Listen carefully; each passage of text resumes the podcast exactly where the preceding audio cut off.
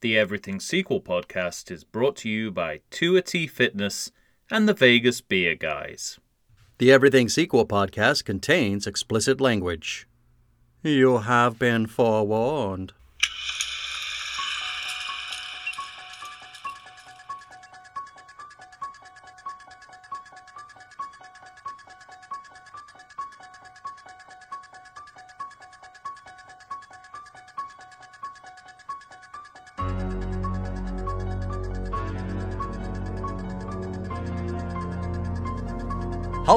Welcome to the Everything Sequel podcast. This is the Halloween edition. We are once again talking Halloween 3 Season of the Witch.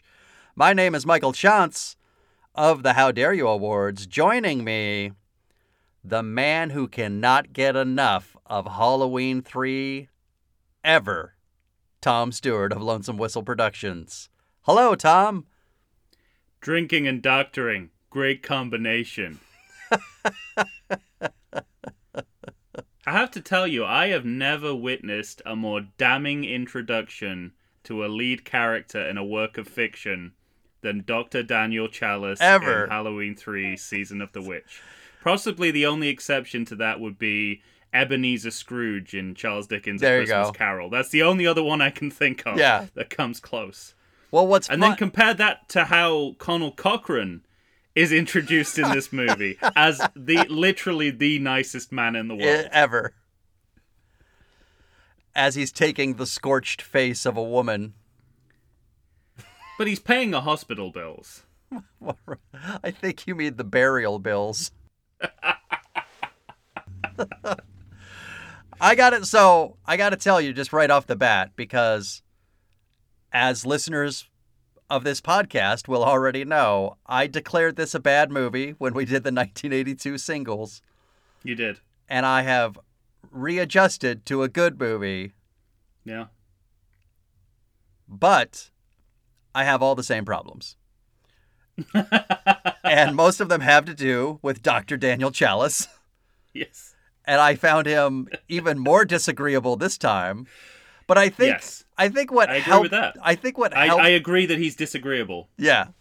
I think what helped me uh see this movie as a good movie this time was knowing that going in.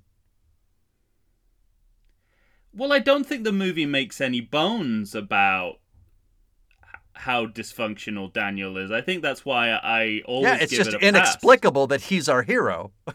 right and you know this time watching it this time around I- i've i've noticed you know other scenes where you know dysfunctions i hadn't even considered before appear um you know he's even less heroic than i remember him Yes. um He's more uh, hapless. more, well, I have I have a lot of I have a lot of theories about like where that puts him in the pantheon of cinematic heroes. Okay. So we'll we'll get to that at some point. All right, fine. All right, well, let's talk about this. Halloween 3 Season of the Witch is, as we know, a 1982 movie directed by boy, Tommy. boy, is it? Yeah. so firmly planted in the 80s. Fucking alcoholic pedophile, your hero. Right. Uh, directed by Tommy Lee Wallace, who has also directed, I believe we discussed before, Fright Night Part 2 and the It miniseries. Yes. Tom, Yeah. you're going to be happy to hear this. Of, Oh. of all the Halloween sequels that we're doing this year, Yes. Halloween 3 Season of the Witch has the highest Rotten Tomatoes score at 41%. Yeah. It's. I mean, that doesn't surprise me. But as we previously discussed, Halloween 2 and 4, I think we both agreed in our last episode, are criminally low. Yes, but um, this is this is definitely a movie. I mean, just to put it in context, uh, after after Halloween three, uh, John Carpenter and Debra Hill st- sold their stakes in the Yes. Halloween franchise. They were done. and there were literally no bidders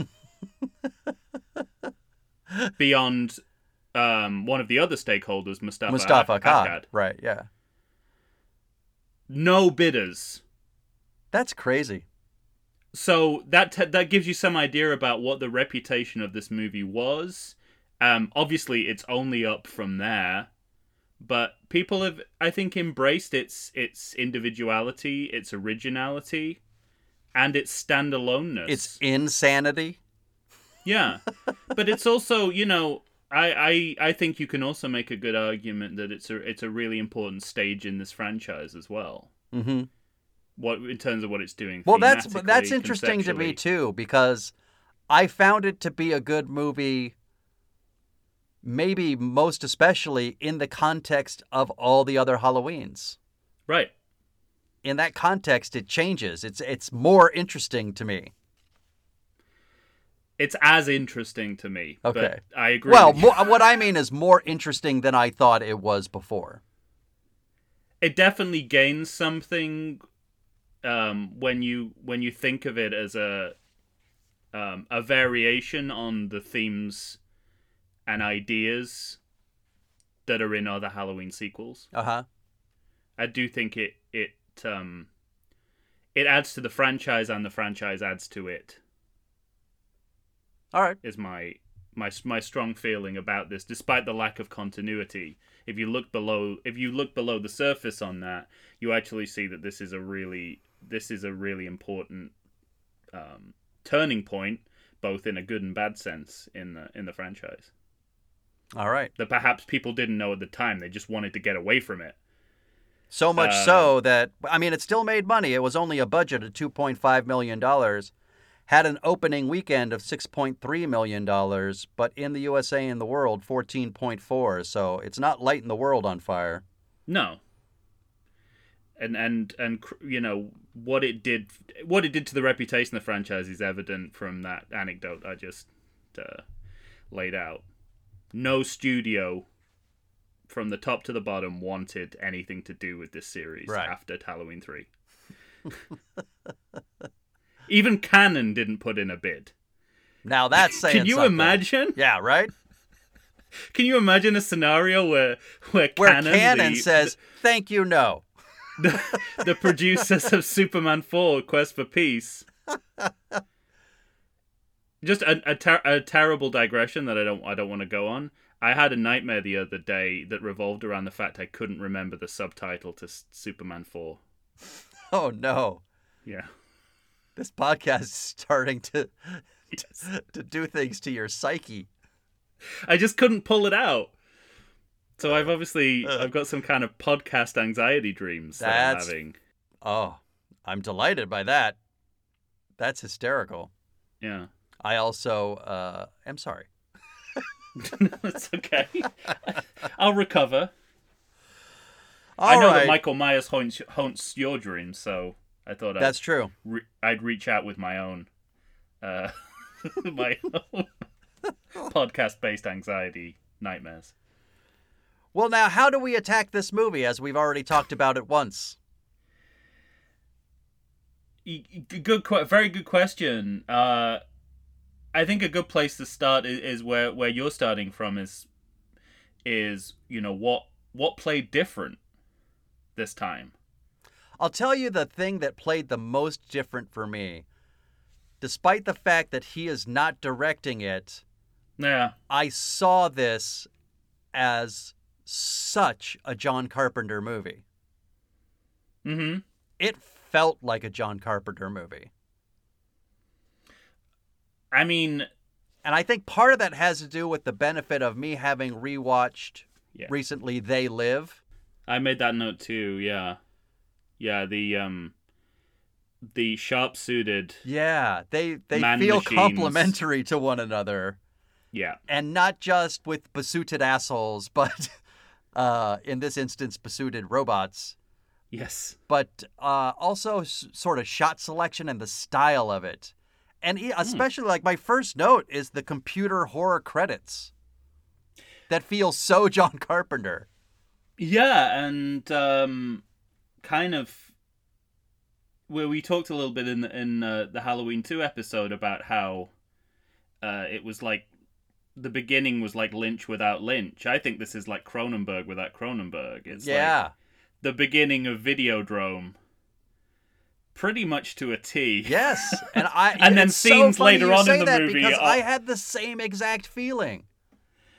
Um, but it's just picking up on, I think, ideas, cultural concerns that are in the ether about commercialism, mass media, voyeurism, uh, um, And conservatism. violence. Yeah, and I think you're absolutely right in saying that um, the what this adds to the franchise that we haven't seen before in it feels very Carpenter like. Right. If you look at if you look at They Live, and um, you know how he feels about 80s corporate culture, commercialism, the mass media. Yeah, it's not it's not hidden in the in the movie. No, it's the basis of the movie. right. um so much so that it kind of and this is this is what this is my big takeaway from watching it this time is we talked a little bit in the in the when we did this before that that this is not a horror movie it's a science fiction movie and not even a scary science fiction Right. movie but i i go even further this time and say i think this is an anti slasher Yes. We've had two slasher movies so far, and watching them back to back, I realized this movie um, upturns every convention and trope of the slasher of the movie. slasher movie and that's that that was something I took away from it too and also the idea that it felt so conscious. Yes, Having watched Halloween 1 and 2 and then watching this or you know and actually watching all the others cuz I watched two, four, five, and six before I went back to three because I'd me seen too. three I recently. Yeah, So having watched all of them and watching the slasher stories play out and then going back to 3, I was very cognizant of how purposeful that felt. Well, I think I, think it's it's interesting because there is a scene. I don't know if we talked about this last time, but they're speaking of like consciousness of wanting to put the um the last two Halloween movies behind them. There is a scene in this movie where the lead character is tied to a chair and forced Watching to it. watch a Hallow- forced to watch the movie Halloween Right. as if it's the worst thing that could pop- possibly happen complete torture and you know speaking of carpenter his huge complaint about writing the last movies he didn't think there was any story left and he wanted to do something totally different Right.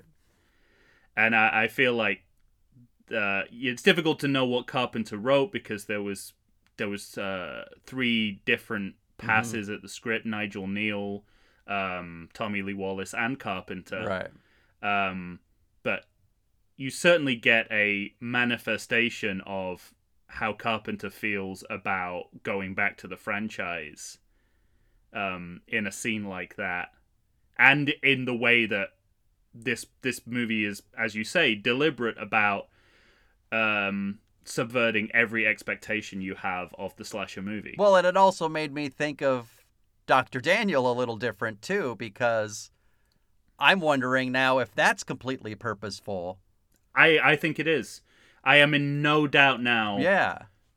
because. Y- We are the polar mean- opposite of Laurie Strode.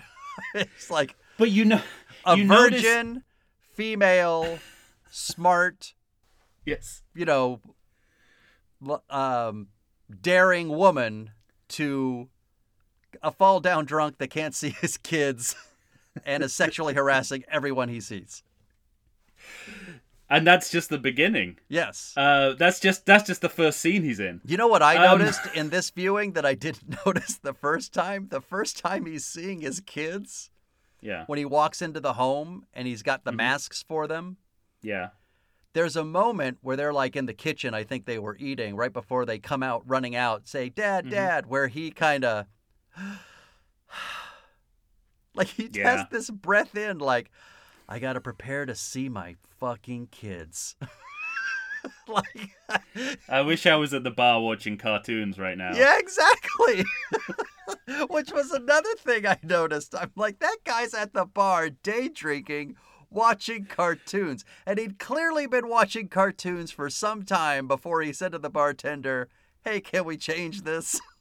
Well, I think we speculated in the last episode that it, it was going over his head what was happening in the cartoon, and he was just out of his depth, and he wanted to, he wanted to watch something else because it, it was it was It's insulting just his too intelligence. big for him. The ideas.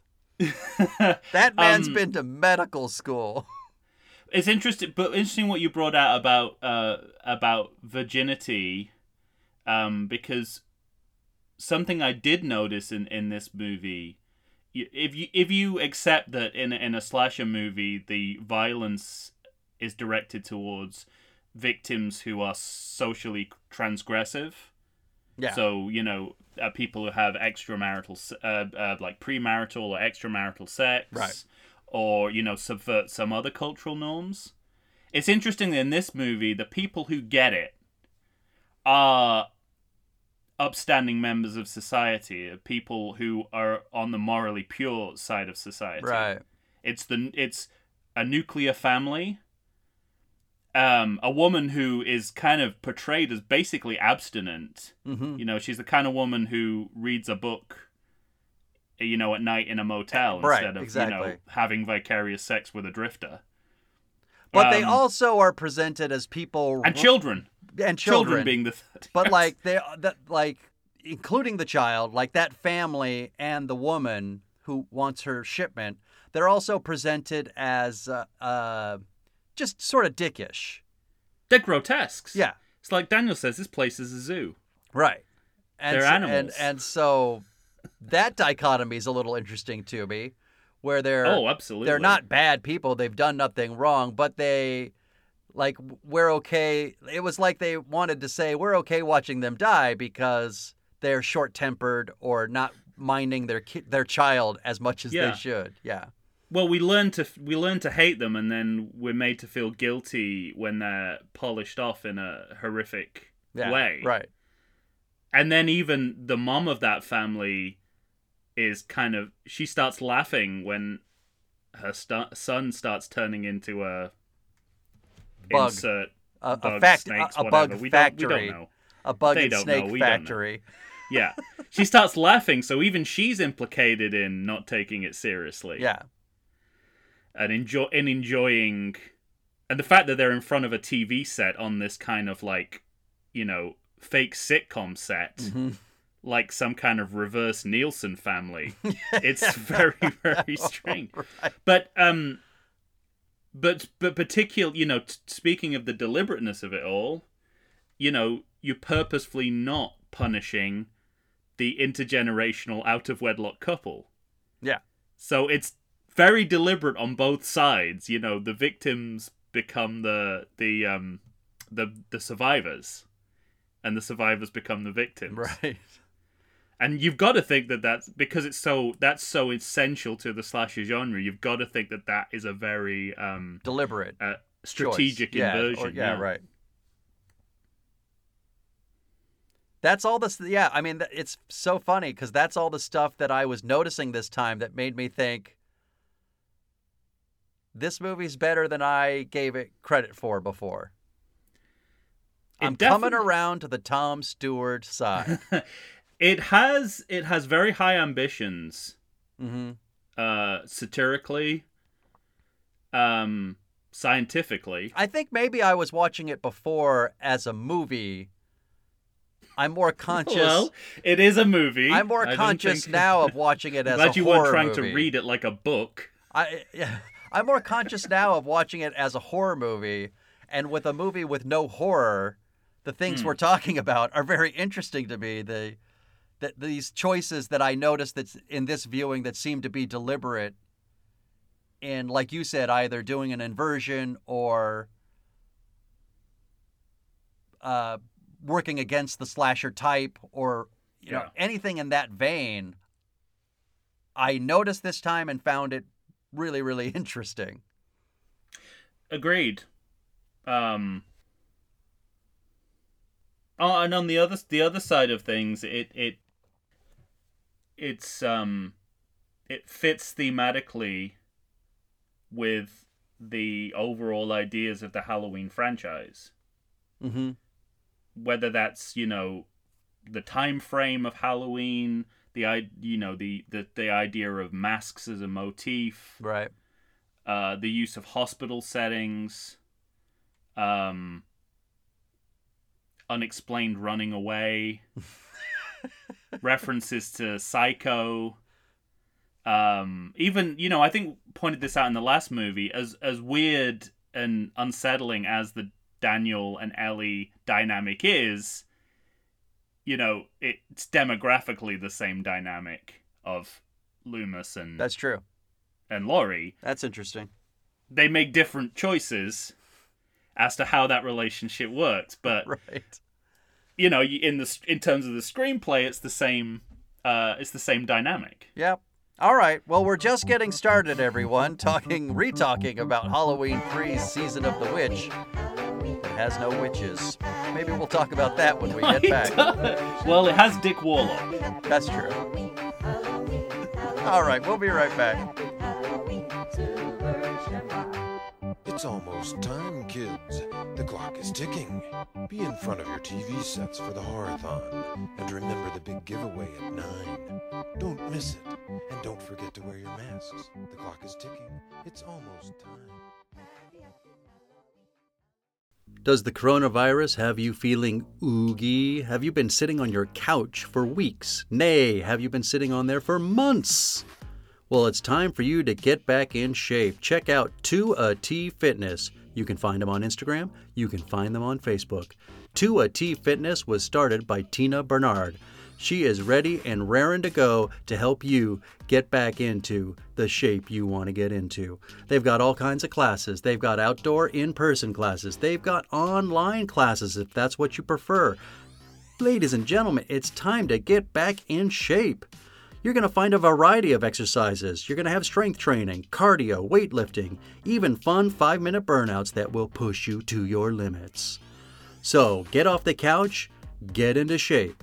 Go ahead and check out 2AT Fitness. Tina Bernard has got you for all your needs. I know her personally. She's fantastic.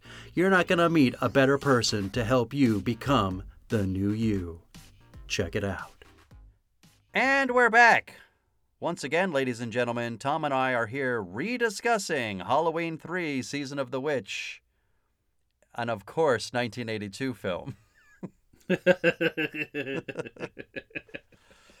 So I know. you know ju- ju- just uh, like an, another 1982ism i noticed hmm which uh was that um we've already talked about the the horrific nuclear family Right. the the the mother of the family, I think is called Betty, is eating a Reese's cup when she's walking around the factory before you know her family Right. is horrifically murdered. And now, of course, 1982 is the year of the unholy alliance between E.T. and Yeah. Reese's. And Reese's Pieces. you know, which shifted the goalposts on product placement for years to come Yeah. and still haunts us. And it seems, I mean, it, it, it, I don't know how deliberate that is. Probably not at all. Um, but it was an interesting, you know, that that was the image of consumerism that they were choosing. I noticed it too. I know. I was like peanut butter cup. I wonder if that yeah.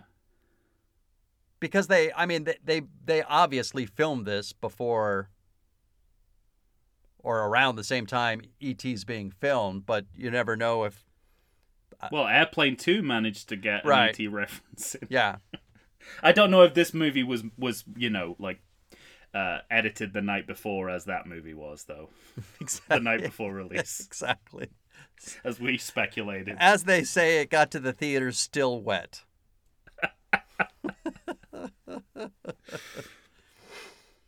um,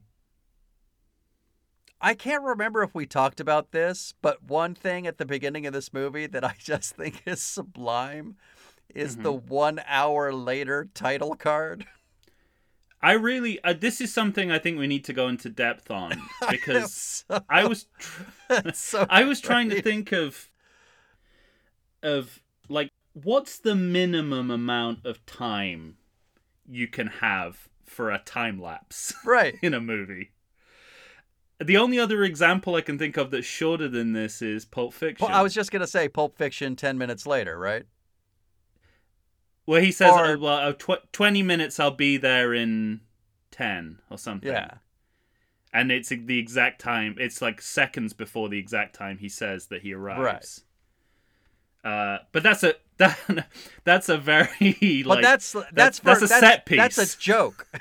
that's a That's a written joke. This is not a joke. Um, and what I noticed is that they have el- time ellipses for when nothing changes. Yeah, exactly. or something changes but there's evidence on screen of how time has passed without the subtitle like the for instance um is it is the one hour later the um no the sm- after the explosion at the hospital I think it's right before that, isn't it? yeah so we go from night to day and the car is smoking Yeah, the It's like, car well, is still there. but it's like that's all the information i need to know that time has passed Yeah, exactly. I also found it interesting because I have a note here that like, um, the firefighter seemed more concerned about the the robot death than the doctor. like I don't know if you noticed that there was a firefighter behind him, like as an extra, just doing his best firefighter extra acting. Well, we talked about him in in the last episode, and he clearly, you know, he didn't have line. He he couldn't speak. Right. He was a non-speaking extra, and so he's doing a lot of reacting. Yeah, exactly. And Tom Atkins is talking to him, and he's Oh, looking that's at right. him You like, did talk "Buddy," about that last time. It's like, I forgot. buddy, Yeah. I can't say anything. Okay, I le- I, I I legally cannot say anything. Um, but I what struck me this time about the that sequence was how much it looked like a like an Ed Wood movie. Yes, right. And there's a sort of But that's the And it- thing. Like, there are certain John Carpenter movies that have that look. So it's interesting to me that, and They Live is one of them. But I, I kind of I attributed it a little bit to Tommy Lee Wallace's naive naivete as Okay. a as a director. See, because I was mean, wondering if wrong- it was Carpenter on his wrong about They shoulders Live. saying, "This is what you're gonna do." Well, well, yeah. I mean, he was a carpenter prote- um, Right. He was a carpenter protege, a production designer for Carpenter. So that so both interpretations make sense. Right. But uh, there was there was that scene where it looked like straight out of uh, Plan Nine from Outer Space, and then later on in the movie, when when you get to this is really skipping ahead, but when you get to the, um, uh, you know the ev- the the villain's lair right? the. Stonehenge laboratory. Right. Um, it seems like it probably is impressive in scale, That's an album title. but the way in which it's filmed makes it seem like uh, the AV club of oh yeah, yeah. I was just gonna high say it school. was, it was like Something about so it just it was like, Like- Tommy Lee Wallace had the local kids from the high school set dress yeah his movie. Exactly. That's exactly um that's exactly how I felt about it and I did wonder whether at some point, you know, uh Tommy Lee Wallace is he thinks he's making a cheaper movie than he is or he doesn't understand to how to work with production values, which seems weird for a production designer. but he's not quite made the leap from, you know, dressing a set to To directing directing, right? a set to make it look like something other than what it is, which is a kind of room with people. And and boxes with colored lights. so that was an interesting. Uh, uh, that was an interesting new discovery. Yeah. I'll tell you what was uh, not a new discovery. Rape, Yeah, Daniel Challis. but he. But there was more. That's the thing. There was I know more to there discover. was there were a couple more. there was a scene about three quarters of the way through when uh, they've they've uh, deciding what to they've been to the factory uh, they've been to the factory the uh, the daytime scene when they go to Uh-huh. the factory they go back to the motel and they get back into the motel room Daniel gets out a you know whiskey or whatever drinks and he drinks and burps his way through the scene Yeah. Now, I've seen Tom Atkins in other roles. You know, if, if this was the only thing I'd seen him in, I'd say that's Tom Atkins fucking up. You know, he took too big a gulp and he has to burp his way through the Right. scene. I know he's a great actor. Yeah. And that's why I think all of this is Purposeful? is is purposeful. And in it kind of makes historical sense, historical and generic sense because and we spoke a little about this in the last episode, but I want to go into more depth on it. Okay. Um, 1981 was Raiders of the Lost Ark, Mm-hmm. which is kind and Indiana Jones is to me the archetype of the sloppy hero. Yeah. Um, you know, he's a he's the guy who's basically incompetent, but he can pull the solution out of his ass at the last minute. Right. And that's to me what the, you know Dan, uh, Dr. Daniel Challis takes up that mantle in this movie, except you know he's pulling the solution out of his 0.25 of an S, Yeah. But his deflated balloon of an S that we see in full, in its full glory, in its full deflated glory. but I mean, there's of course the essential difference between a scoundrel, rogue, charming yet charming hero such as Indiana Jones, and an an honest to god actual person with an alcohol problem. But he does. He say you know somehow he saves the day. True. And I think that you know well, I can imagine when they were doesn't. writing. Technically, right? So is, Yeah, that, is but- that a further judgment upon his impairment? What that he misses the two biggest. Uh, he gets two problems. of the three networks. He fails to say he fails to save his romantic partner and his children. right. Okay. Because uh, we're both still in agreement that she was real. we have to be. I mean, and I th- I don't think the movie could say that she was anything but that because they show private scenes of her getting caught by robots and led away and yeah. unless unless you're saying that she's a malfunctioning robot in that moment, there's no reason to Right, have that scene. No, I, I think. Well, you know, I, I think it's probably the fact that I know the robots were added late Right. to the screenplay that I know for a fact they've not even considered that Yeah. possibility that she was a robot all along. I know people have speculated that. I just don't think it makes sense with how the robots came into the screenplay. In the But we first missed place. uh It's- we missed an alcohol thing too because I mean, I think we talked about it before in the 1982s, but when they get to that town and they they get into the hotel room first, yeah, remember, she's there to try to find out what happened to her dad. hmm She wants to know why her dad died. And she's kind of chomping at the bit for it. She's like, let's go over to that factory. And his first words are, now hang on a second. Let's just Yeah. take it easy. I could use a drink. yeah. This is after demolishing a six pack of Miller High Life in on the the car. on the in the car, which we discussed at length in the last episode.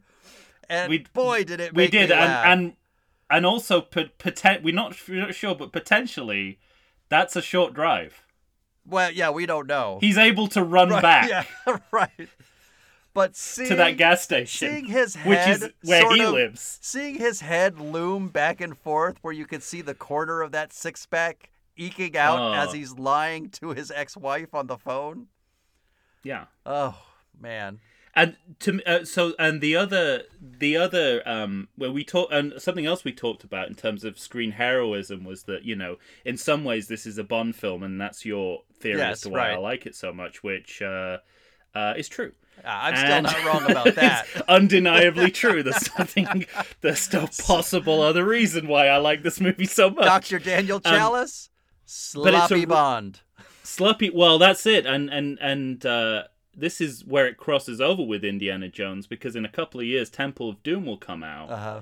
and will pick up the mantle of what I like to call shit Bond, which is like movies in which characters have all the style of Bond but none of the content. Uh-huh. And I think Indiana Jones and Temple of Doom is the is the is the you know archetype of that as well.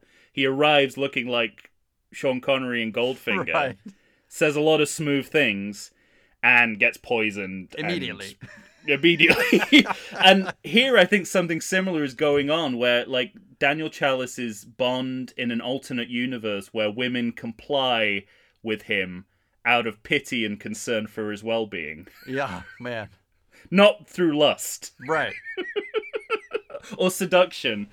Because um, Well, and I I really noticed the question this time when he's let's face it, faking, like feigning consideration for her when he's like maybe we should get a second room and she's like, "Well, that doesn't work for our cover."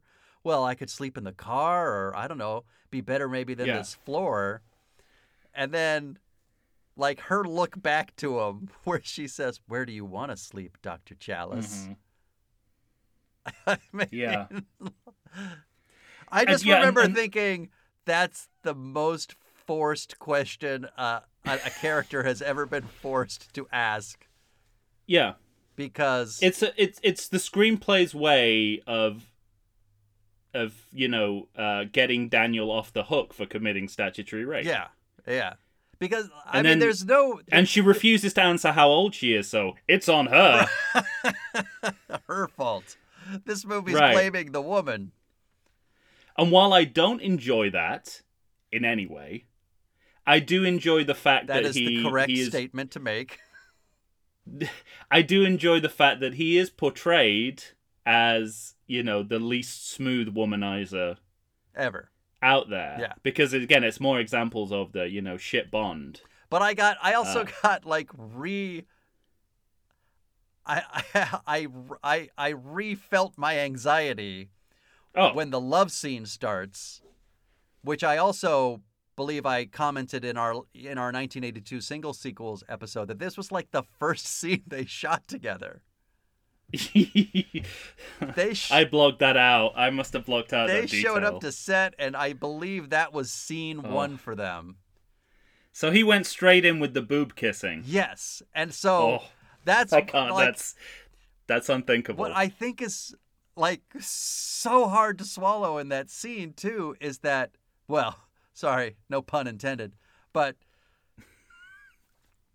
Don't make it worse. I know. The the makeout starts and then you see his naked back and he's on top of her. And this appears to be sort of you know, a movie that would have needless boobs in it, right? So you think you're going to see her boobs and you don't, but the only reason you don't is because they're in his mouth. Because there's there's a Tom Atkins in the way. Yes. And all I kept thinking was, God, I hope that was planned. Tell me that wasn't an improv. I love the idea that uh, you know, like when they um when they censor nipples, Uh, you know, in broadcast TV screenings, uh, that that henceforth they will put instead of blurring it out, they'll just put like a Tom Atkins face right over it, on each. mouth open. I think he'd be up for that. I've I've Oh, seen him in God interviews. Damn it. Yeah, it's uh it's um troubling. Yeah, to say the least. It's a troubling scene and it's more troubling that uh, they they write it in such a way that, that he's not responsible for his actions. Yeah. Um Well, and they write it in such a way that her asking the question, "Where do you want to Yeah. sleep, Doctor Challis?" yeah. is extra ridiculous because they have taken no time to show that these two people have any kind of connection. Right. It's just because his response to that question is, "That's a very silly question." But this is this is what I mean about women don't don't want him. They just feel bad for him. I know. he Like says, it- "That's in the pa- in- in the scene with- Mrs. Grimbridge," and it's like it's like the movie is saying, "Well, she's young, so he's gotta fuck her, right?" Yeah. You know? Well, the, the assumption is it's okay to ask a question about how old someone is after you have sex with them than before. right. So that's a troubling 1982 assumption. Uh, but the it, it's interesting to think what the screenplay thinks is avoids moral ambiguity. Mhm. It's like, Yeah, well, he asked her. He asked her afterwards, so That's We're you good, know right? what more can what more can a man do? Yeah, exactly.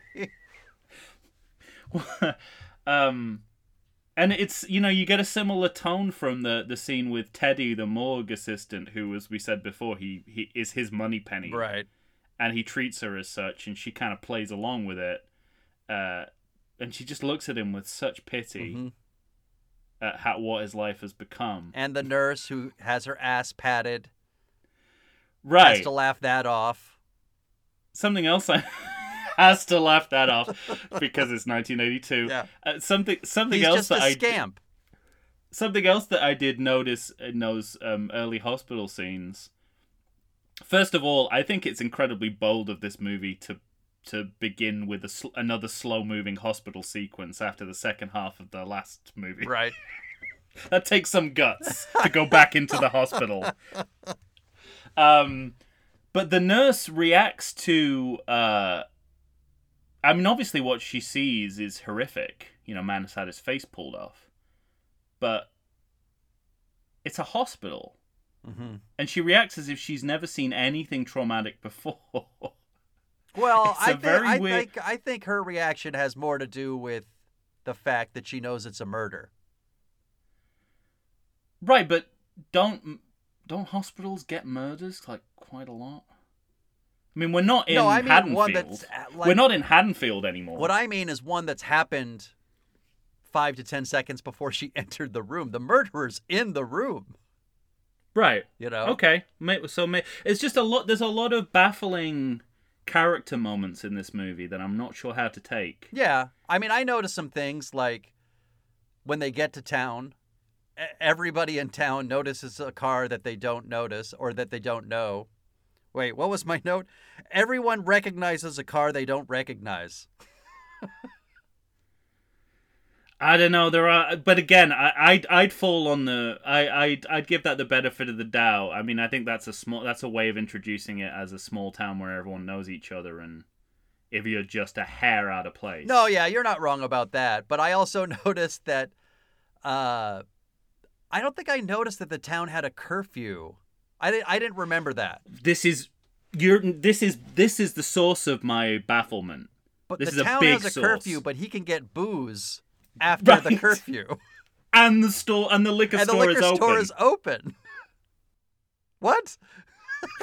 and the and you can be homeless and and wander around too. Exactly. Right.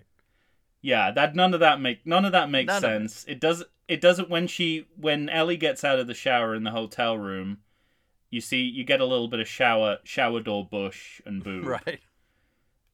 It's steamed up and then she gets out and she's cold. She puts an entire blanket on. It's like, okay, which is it? Are you are you hot from the shower or are you cold from the shower?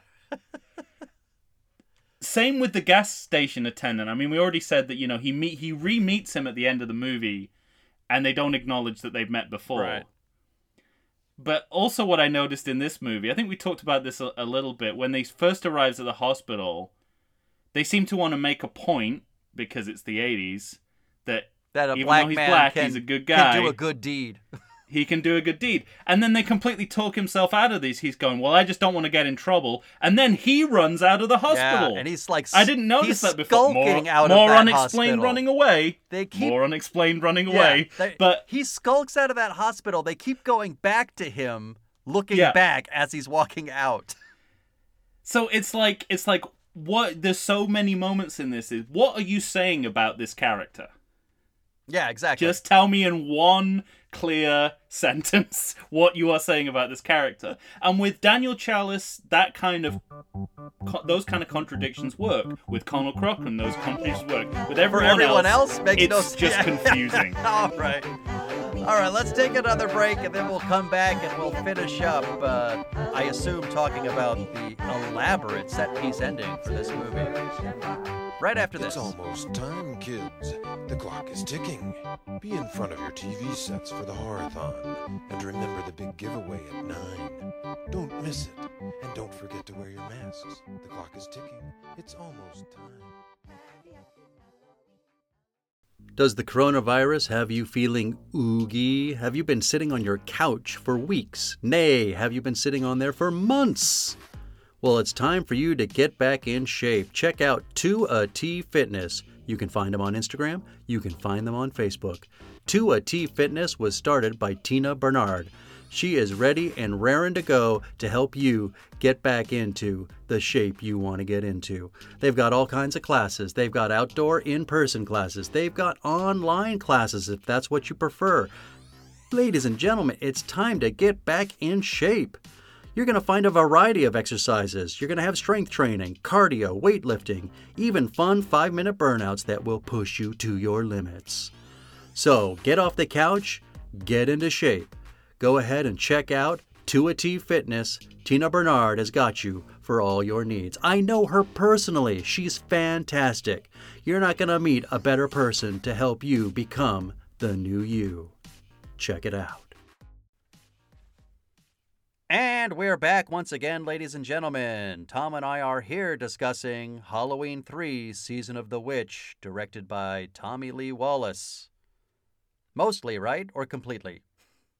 Uh, no, I don't. I think he probably did direct all of All right. this. I don't. I think Carpenter was was pretty much done.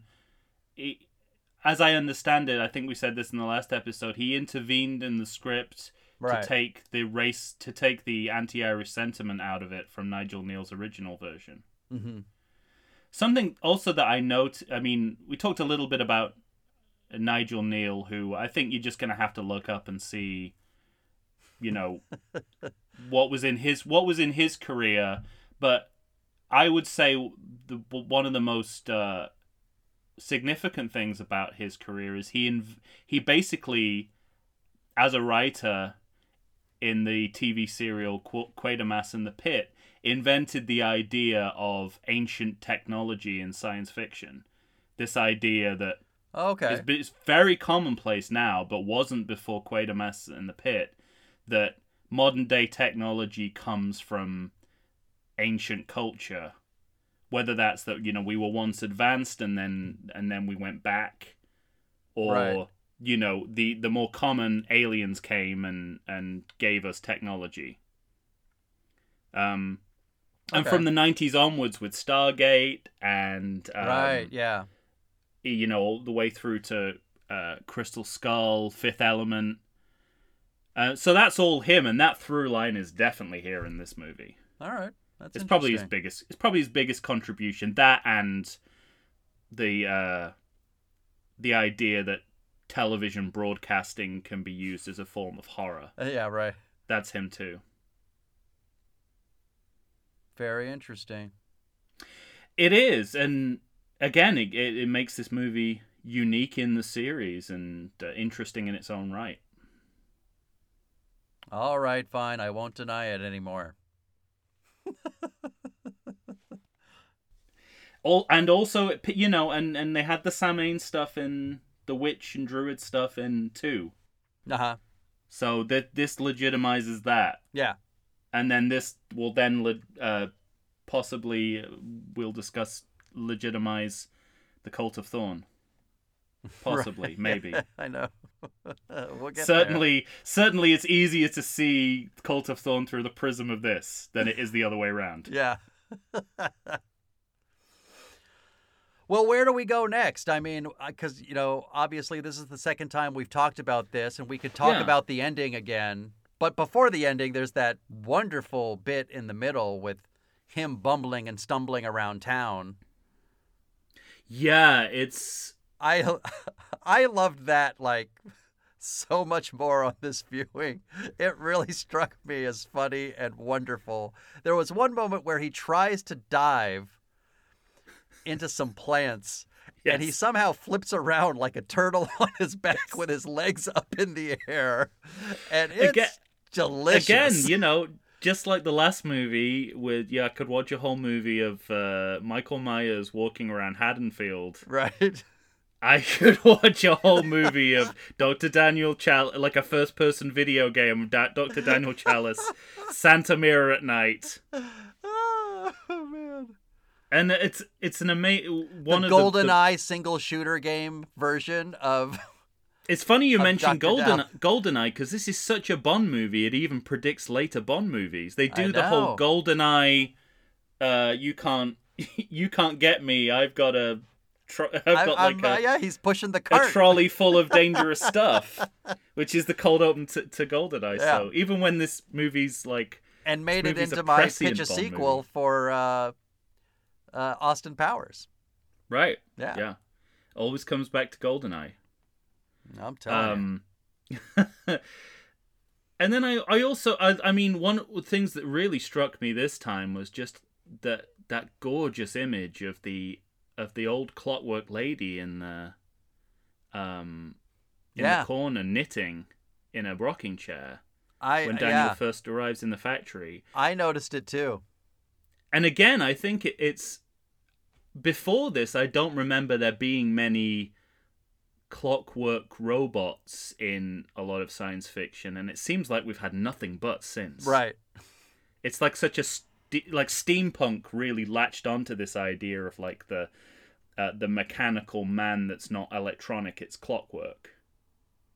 Um, hmm and I just I just think it's it's fascinating and um also the, I mean we could talk about the score because that is pure John Carpenter. Oh yeah. I mean, so John Carpenter. But it's also a, it's a really judicious score because it plays those kind of those um video notes, those kind of Yeah. those really electronic things that remind you that the, the the subject of this movie is not film, it's video and Yeah. television. Right. But I Uh, I noticed that a lot more in this viewing. I noticed what I would describe as how much the score elevates this movie too. Absolutely. And then but then when you get into the sort of more old world settings like Santa Mira and the factory with the old lady, the score gets a bit more classical and sounds more like the original Halloween score. Mm-hmm. So I feel like it's a very intelligent score that's playing with um playing with dimensions of what we've heard before in the score and bringing new things to it but also uh, uh kind of judiciously um judiciously suggesting uh previous Halloween compositions Well, and I in noticed. a really nice way. Me ask- However, my big complaint, here's my big complaint about the score. Okay. And this is a complaint that only I will have. All right. It sounds a little too much like my smoke alarm. when Daniel is running around Santa Mira at night, I have and I did I've done this in every viewing of the movie. I was like, is that the smoke alarm or is that in the movie? And I turn the volume down, checking, turn the volume down, checking. Wow. But that's it, otherwise it's perfect. I do not have that complaint myself. No. but also and again like I don't know how much it's it's you know you could spec it's, it's easy to speculate that that John Carpenter might be up to date with what's going on in el- electronic music and the influence of like Kraftwerk both on the score and like the visual representation of the of the robot people. I Mhm. mean that's straight out of Kraftwerk. That's like the the way that the band costume themselves Hmm. is exactly the same way as these guys are depicted. And the music that's behind them is exactly the same as Kraftwerk. So it's kind of Oh wow. Okay. I like to think that and it's exactly the right period for that, you know, Carpenter starting in the 70s, moving into the 80s. That's the Kraftwerk period. So yeah. I think I think there's uh there's a lot there's a lot going on, but you know, it, it yeah, it doesn't feel like Halloween a Halloween movie, but there's But it fe- these... it doesn't feel like a Halloween movie, but it feels connected to the Halloween series. Yes. It is, yeah. It has it has connected tissue, Tissue. Yeah. and we've talked about this before with with you know on on this podcast you, we don't uh, we don't penalize movies that want to do something different, Mm-hmm. but we also reward movies that that extrapolate from what's come before. Yeah. and this is right in the right in the pocket of that. I think Yeah. of I I don't think you're wrong about that. And um I mean, there were a few moments too. We spoke earlier about the woman at the hotel room reading her book.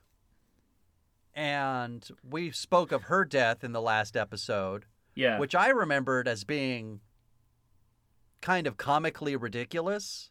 yeah But before the bugs started crawling out of her mouth, I wish they didn't have those bugs crawling out of her mouth because when the laser hits her face and you had the close up on on her mouth that like Yeah, looked like it had exploded kind of out but crisped, yeah, like baked. That was that was some good body horror. yeah. I actually was kind of struck by that this time, where I thought, "Oh, fuck!" I really felt that on Yeah. this viewing. It's certainly it's visceral. I think it's yeah, just, it was really visceral. it's just actually kind of low key Mm-hmm. as well. Because it's really a, one of the maybe the only moment like that in the whole movie. Yeah, I mean, you have uh, Daddy Harry Grimbridge kind of getting his eyes pushed in, yeah, and then you have sort of the same thing happen to a robot. But since Yeah. it's a robot, you don't care. Right. Then the, the the robot thing fucks everything up.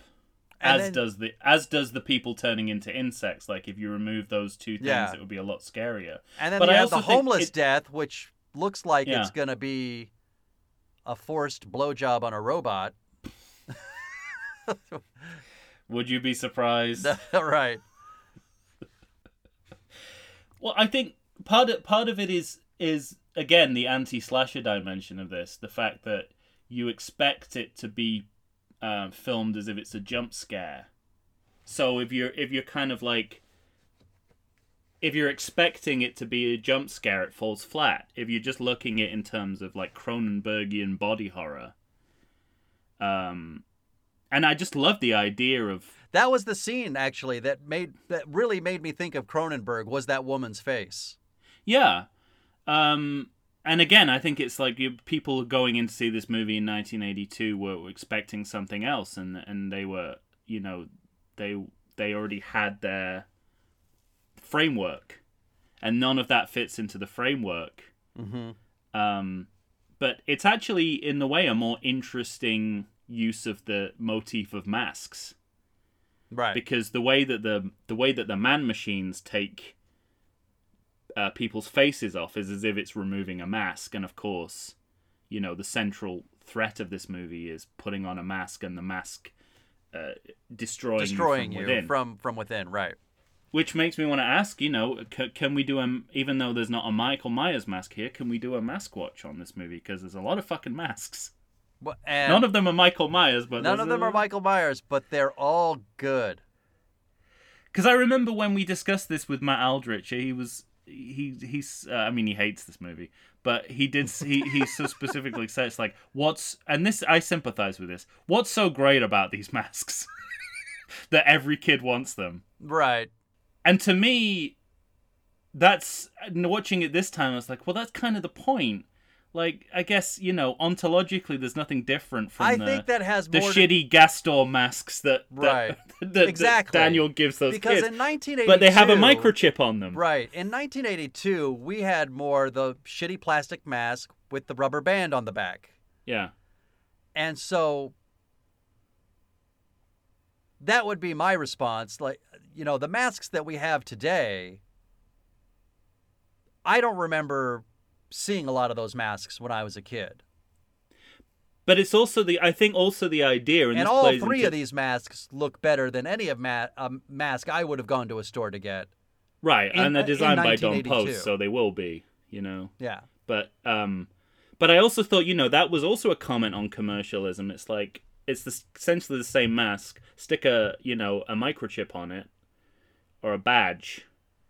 Tell people you know that that it's tell people it's very ex, you know it's a very exciting mask. Yeah.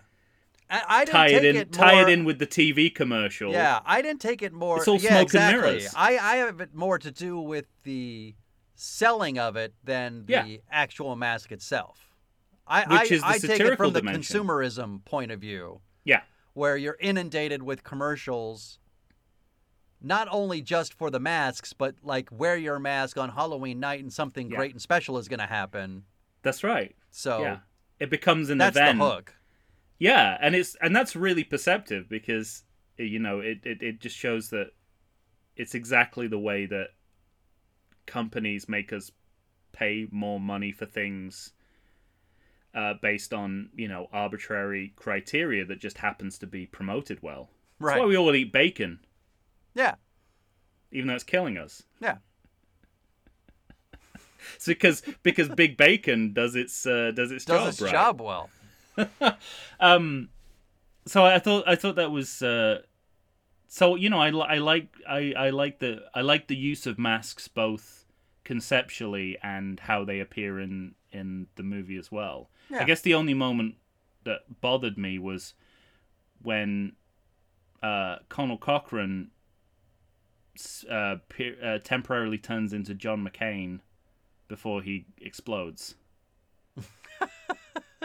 There's like a they put a like a they have a mask. Not it's like not a diegetic mask. It's like he turns into a mask before he explodes as part of a practical effect. And for a second he looks just like John McCain, and I can't imagine that's what they were going for. Did you notice, by the way, there's a huge bad edit in this movie where they show an overhead shot of all the robots on the ground Right. after the buttons have come down and Yeah. destroyed them? And they show it at least twice, maybe three times. They show an overhead shot, and Conal Cochran is not dead yet. But on the overhead shot, you Yeah. see his body lying on the ground. Yeah, no, that's uh, yeah, that's uh, I I I think I noticed that that was in my notes from last time, and I I kind of made a, a double note of that. Yeah. Um, But I Also- sure do love that golf clap. That that quiet. well, we should give a little bit of time to talk about Conal Cochran because Yeah. again, it's really it just con- it it reconfirmed everything that I already thought that, um, you know that they've they've crafted a villain who eschews all the trappings of villainy, and and you know they have the they He have even the does the James to- Bond villain thing where he tells him the whole plan. Well, he tells him how the Stonehenge chip works, but he doesn't explain how the particle in it works, which I feel is the only thing we need to know. True. But he does I mean, I guess him- in 1982 you might have been less microchip savvy, Right. But I'm certain. But in you know 2021, I'm magic Stonehenge particle uh, ignorant. I can't even see that with my 2021 eyes. oh, but it's uh, great. yeah, um, and I something something else I kind of I had a little bit of a problem last time I watched this with how much Daniel checks out in the last quarter of the movie. Like as soon as he's caught, he basically is comatose for a good twenty minutes of the movie. But now I realize that maybe that's a good way to give Co- Conal Cochran more play because he's just kind of running things. right. He's just take he's just because we haven't seen any of him really yet. Yeah, right.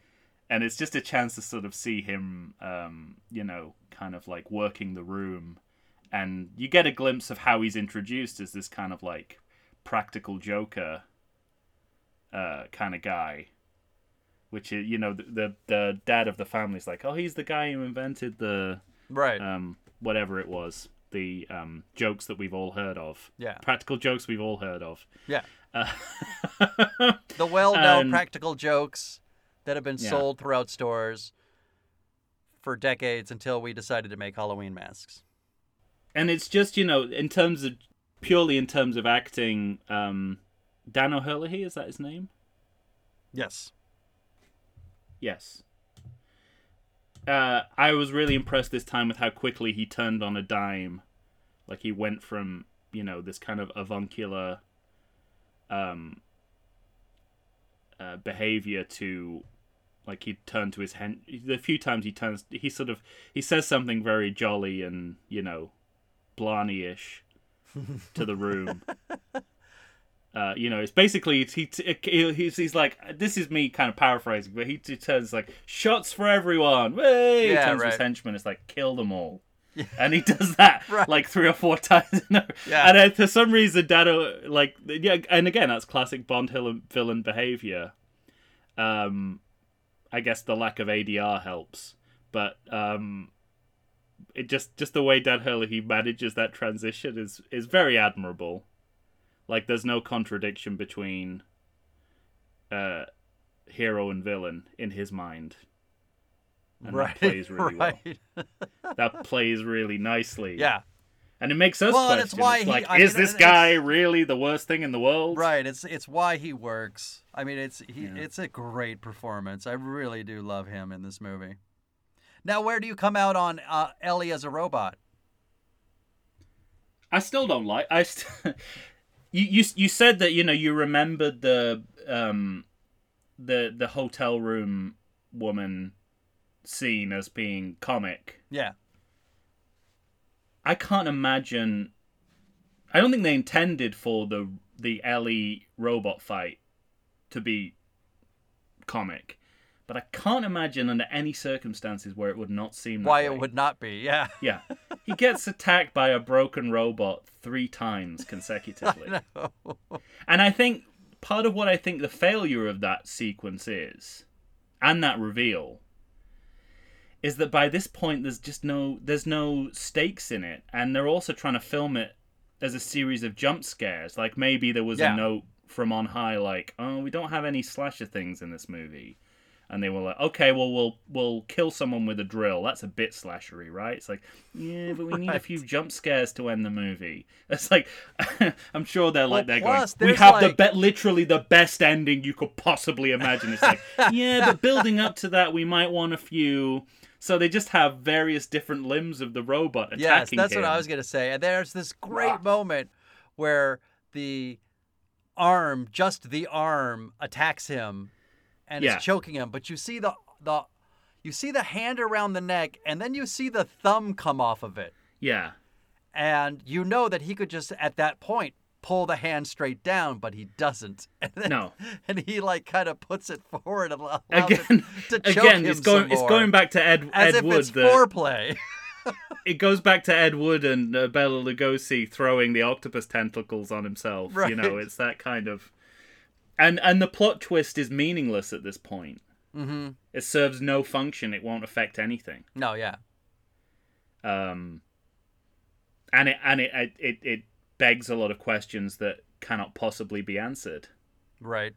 So, and you've got you know the ending of the movie is so strong. You really didn't you really didn't need it. Um, this time looking through it, I think there's possibly there's a couple of nice hints that uh, if you wanted to, you could see it as uh, um, foreshadowing that that the uh, these are robots. Like the um, you know we commented on how ridiculous the explosion um, in the hospital is Mm-hmm. when the guy blows up the car. It's like, well, if he's a robot, probably whatever that lemon curd is that he uses Yeah, for blood, it's probably pretty flammable. flammable, right? right. so that kind of makes that kind of makes, and it's like, how how are they killing people so easily? How are they able to rip a man's head rip, off rip like a man's mask? head off. Exactly. So there's some, but I think those are, that's optional. I think that's them quickly counting through what happens in the movie and going, yeah, robot will kind of work. That's great. There's probably a better solution, but you know, Oh man. we're under the gun here, people. All right. Anything left for you on Halloween three?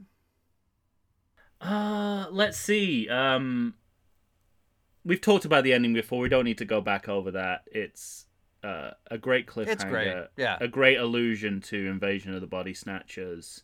Um, you know, uh, and do, doing the real ending of that movie that censorship prevented them from doing in the 50s. So Right. it's it's just great.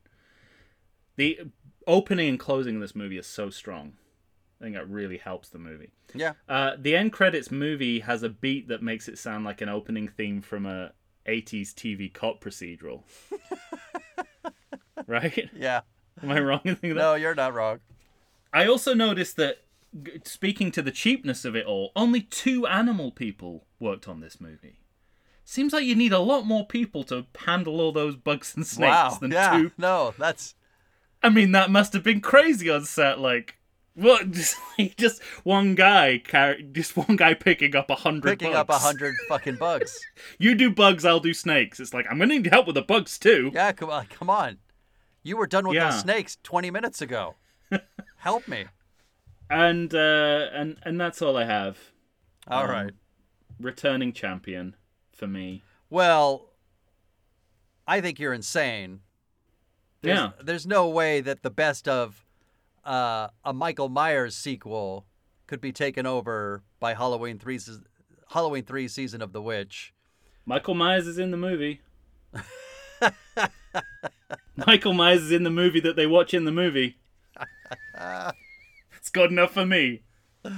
Donald Pleasence Yeah. mentions Samhain. Good It, enough it does for me. not rise to that level, but I will officially declare it within the Halloween series a good movie. Yeah, So congratulations. it's very rewatchable. It is. Yeah.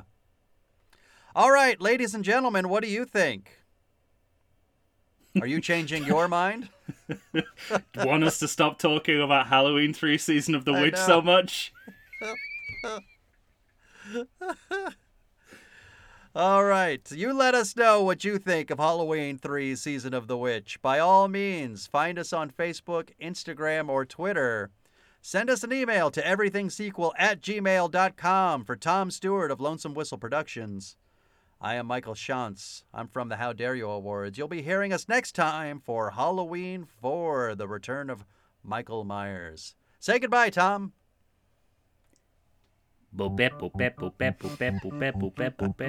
Eight more days to Halloween, Halloween, eight more days, Halloween, eight more days. Oh, so tired of talking about this. That's great. So long, everyone. It's almost time, kids. The clock is ticking. Be in front of your TV sets for the horrorthon. And remember the big giveaway at 9. Don't miss it. And don't forget to wear your masks. The clock is ticking. It's almost time.